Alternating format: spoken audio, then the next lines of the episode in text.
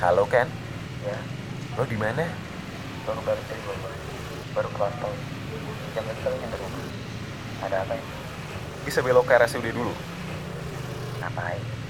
senja kecelakaan what gue jadi gue juga sorry Ken lo serius iya gue ditelepon orang ke rumah sakit senja cuma hafal nomor gue gimana keadaan dia belum dapat kabar lagi sih terakhir dia udah di ruang operasi lengannya patah ligamennya robek dan lo baru ngabarin gue sekarang tadi gue sibuk Senja nggak ada yang nelfon lo nelpon sih cuman dan lo nggak ngangkat teleponnya dia gue angkat tapi gue pikir dia cuma mau ngasih tahu gue kalau dia udah sampai apotek dan gue nggak suka sama lo tapi cuma lo yang bisa yakinin gue kalau Senja baik-baik aja gue minta maaf ya kan gue tahu lo perlu kerja keras biar lo bisa dapat izin dari gue buat hidup sama dia tapi nggak dengan menjadikan dia nomor dua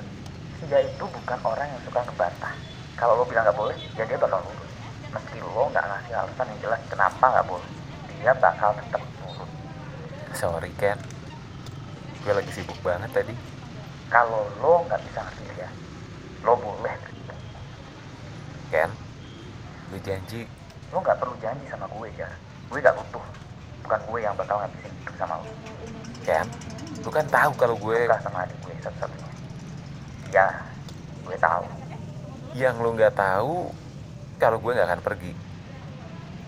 gue emang jauh dari dia tapi lo bisa percaya sama gue kalau gue nggak akan pergi mending lo siap-siap sama pidato permintaan maaf yang panjang karena gue yakin dia nggak akan angkat telepon lo buat waktu yang lama Ken lo jangan telepon gue lagi oke tapi Ken gue mau nyetir lagi lo mau gue sampai ke rumah sakit sebagai pasien juga tapi lo kabarin gue ya bentar kenapa lo nggak telepon bokap atau nyokap gue gue cuman siap ngadepin reaksi lo gue nggak siap dengan reaksi mereka kenapa gue ngerasa adik gue jadi ada dua